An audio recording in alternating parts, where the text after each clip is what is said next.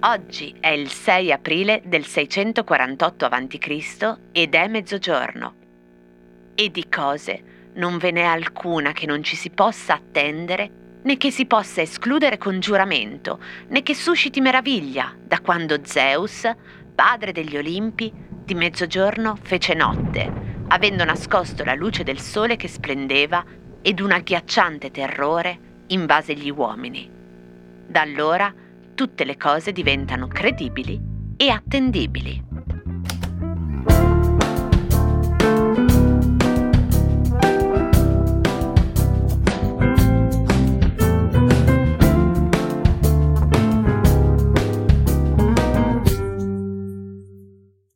Cosa c'entra un'eclissi di sole con la lanterna di un ladro?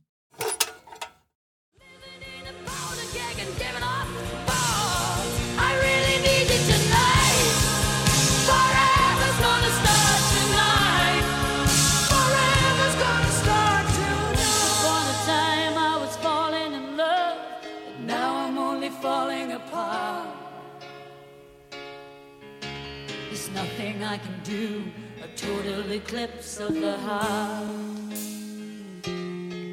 Quello che avete sentito in apertura al Cosa c'entra di oggi è il frammento numero 122 di un giambografo, Archiloco, proveniente dall'isola di Paro nelle Cicladi, che tra i primi testimonia un evento che ancora oggi, per chi ha la fortuna di assistervi, ha qualcosa di incredibile, figurarsi 2600 anni fa. In questo frammento Archiloco ci racconta un'eclissi solare. Io ho avuto quella fortuna. Ho visto un'eclissi solare nel 2008 con mio padre nel deserto della Mongolia. E benché ci fossimo preparati con l'astronomo Gianluca Ranzini che accompagnava il nostro gruppo a questa esperienza e più o meno fossi abbastanza ferrata sul fenomeno astronomico e su quello che sarebbe successo, credo sia stata la cosa più straordinaria della mia vita. Sicuramente quella che mi ha lasciata più smarrita e incantata. Per la prima volta e unica nella mia vita ho persino perso sangue dal naso. Ed era nel 2008. Voi pensate a un tizio a cui succede una cosa del genere all'improvviso e la cui conoscenza del mondo gli fa supporre che per forza sia stato un segnale di Zeus a cui era andata in blackout la trasmissione della luce o che si era un po' alterato. Pensate che caspita di spavento. Me li ricordo, i pochissimi animali del deserto mongolo che avevano preceduto quell'evento già qualche minuto prima che io avessi percezione di quello che stava succedendo, emettevano suoni che non avevo mai sentito in vita mia. Pensate, il povero Archiloco e i suoi contemporanei.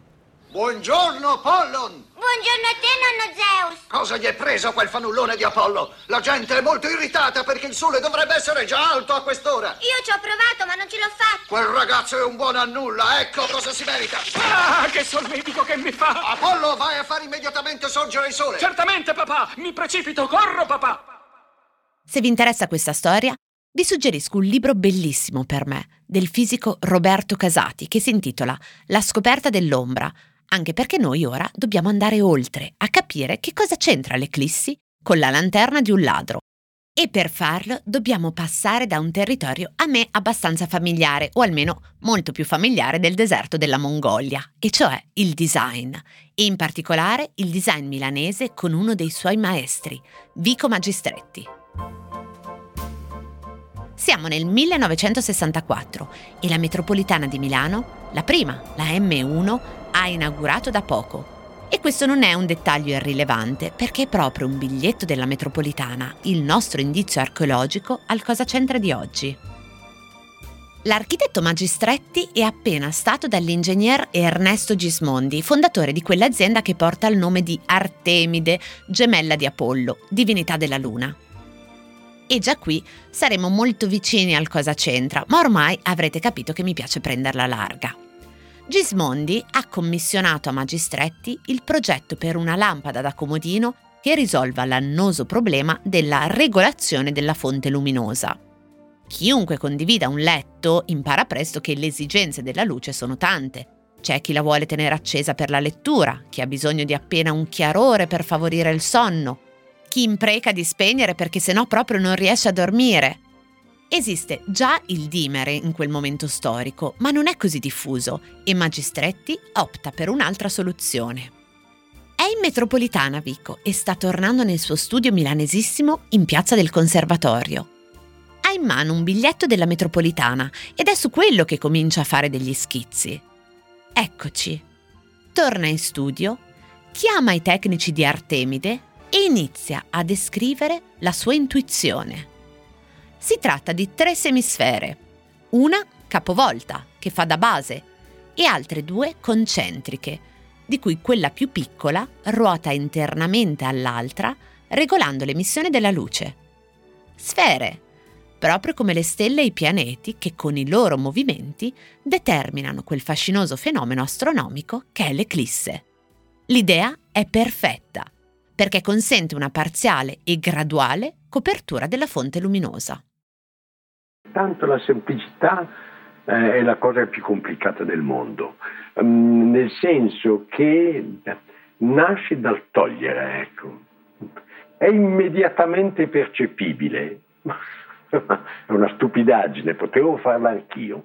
Questa io credo che sia una delle osservazioni che a me piace di più nel mio lavoro, cioè pensare che una persona che sta in una mia casa, io ho fatto un po' tante case anche a Milano, esce dalla casa, ma io credo che nella maggior parte dei casi non si ricorda neanche di che colore è la casa, non gliene frega niente, ecco, perché c'erano delle cose vicine o lontane dall'ufficio, tante cose. Se però esce, passa, in, faccio per dire, in via Solferino e vede una mia lampada semplicissima, quella che c'è dietro, per esempio, ecco, che si gira così e dice, beh, potrei averla fatta io, più bel complimento che io possa avere. Ecco. È la lampada Eclissi del 1965. Ok, ma il ladro? Come i più grandi designer, Magistretti prende ispirazione per concepire la sua lampada da comodino Eclissi da un ambito lontanissimo al suo, o apparentemente lontano. Immagina una cosa che non ha mai visto, solo letto, e cioè la lanterna che compare in una delle scene dei Miserabili di Victor Hugo, quando Jean Valjean si nasconde aspettando di vedere svanire il bagliore della lanterna dei suoi inseguitori nella notte. Una lanterna che proietta la luce come un cono, che per sua fortuna lascia in ombra Valjean. Ecco il momento in cui viene descritta l'eclissi, cent'anni prima che venga disegnata. Erano i passi di Valjean. Il sergente che comandava la ronda aveva sollevato la lanterna e il distaccamento si era messo a guardare nella foschia dalla parte donde era venuto il rumore. Fu per Valjean un istante indescrivibile. Per fortuna, se egli vedeva bene la lanterna, questa vedeva male lui. Essa era la luce ed egli l'ombra. Era lontanissimo e formava tutt'uno con le tenebre del sito. Si addossò al muro e si fermò.